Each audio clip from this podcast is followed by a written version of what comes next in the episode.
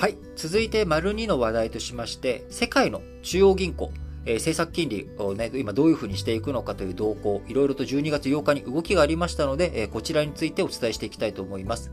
えー、オミクロン型の脅威についてね、え先ほど丸1でもお伝えしたしました通り、まあ、いろんな分析が進んでいる中、え12月8日に、えカナダ、インド、ブラジル、えこちらのね、中央銀行で金融政策決定会合開かれました。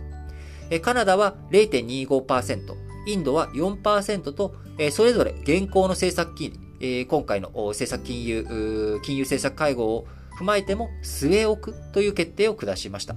え理由としてはですね、オミクロン型に対する影響、えこちらのね、懸念というものをしっかりと見ていかなきゃいけないよねということで、えカナダの中央銀行はですね、え2022年半ばまでの政策金利、こちら、あこう、先々ですよ。この足元だけじゃなくて、2022年、来年の半ばまで、えー、政策金利を現行水準で維持するという、まあ、フォワードガイダンス、先行き指示、こちらについても変えなかったということで、えー、声明文の中では新型コロナウイルスの変異型、オミクロン型が、えー、今後、供給網の混乱、拡大やサービスの需要減を招き、経済成長の重荷になる可能性があるということを指摘し、えー、政策金利据え置くということを決めました。インドの中央銀行もですね、今回、9会合連続での据え置きということになりましたが、インドね、もともと新型コロナデルタ型とかが蔓延してた時にはもう大変なことになっていたわけですが、あ今今回ね、オミクロン型あ出てきて、えー、せっかくデルタ型ちょっと落ち着いてきて、えー、経済の再稼働とか再起動、えー、再開ができるよなっていうような雰囲気になってきたところ、うん、オミクロン型やっぱりどうなるかわからないよねっていうことで、えー、引き続き金利、えー、そんな高くしないで金融緩和姿勢、えー、もうもうお金、市場にね、何かあった時にスムーズにお金が流れるような対応対策するよっていう、まあこういったね、メッセージになってるわけですが、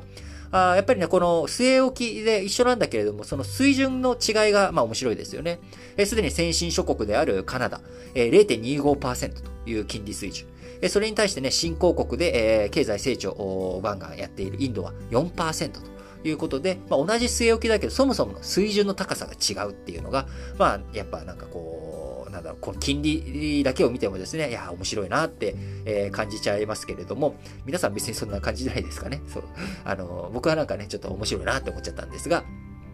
えー、あと、今日、もう一カ国ご紹介したいのはブラジルですね。えー、今、インドとカナダは、あ据え置きということで、えー、ご説明させていただきましたけれども、一方、ブラジルは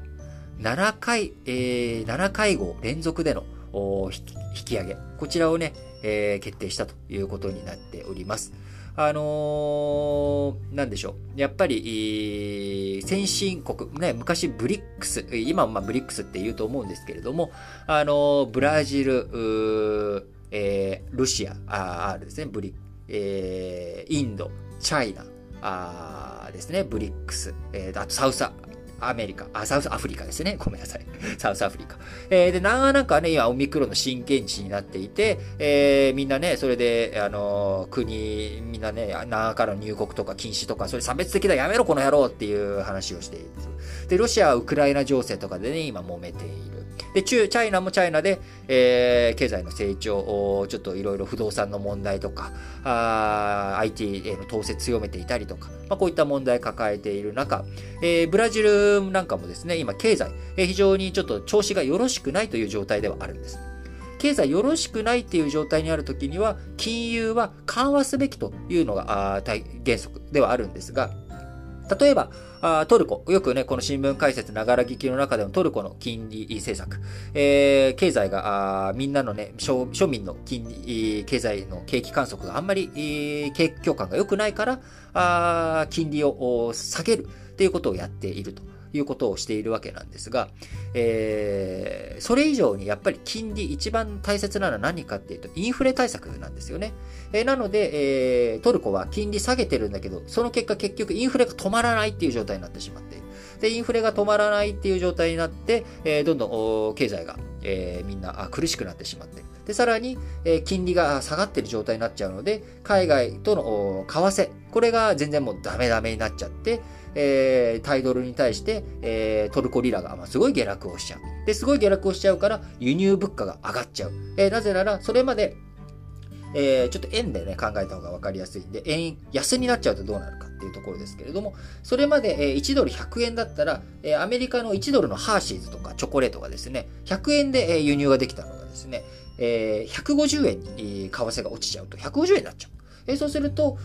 アメリカからハーシーズ輸入してくると、アメリカ1ドルで変わってないのに、えー、円、為替が変わっちゃったせいで、それまで100円で買えたハーシーズが150円になっちゃう。まあ、こうなっちゃうと金利、あの、インフレが起きちゃうっていうことになっちゃうわけなんですが、えこれを食い止めるためには、トルコがやってるような、あ利下げをするんじゃなくて、やっぱり利上げをしなきゃいけないというのが、まあ、普通の政策になるんですが、えー、ブラジル、今、干ばつや経済再開に伴ってインフレがブワーって加速している。要は物が足りない。えー、物が足りないけど、まあ、食事は取りたいし、経済は再稼働させたいしということで、インフレがぐわーっとえ加速している。えー、そういった状況なので、インフレに対抗して、やっぱり利上げしなきゃいけないということで、えー、ブラジル今回1.5%利率を上げてですね、7会合連続での引き上げ、えー、結果として今9.25%の政策金利となり、え2017年9月の水準に並ぶ高水準となっております。えー、各国ね、オミクロン型に対する対応策、えー、しっかりと見据えていきながら、えー、足元のインフレとかとのね、兼ね合い、どういうふうにしていくのかというところが難しい、え舵取りになっておりますが、え最大の注目はね、やっぱり何を隠そう、まあ、隠してもいませんけれども、アメリカですね。えこのアメリカのじゃあ、金融政策決定会合、いつなのというところですが、アメリカの金融政策会合であるアメリカ連邦公開市場委員会、FOMC、こちらは来週12月14日から15日開かれるということで、えー、こちらね、来週決定、えー、あり次第、えー、また皆さんにしっかりとお伝えしていきたいなと思います。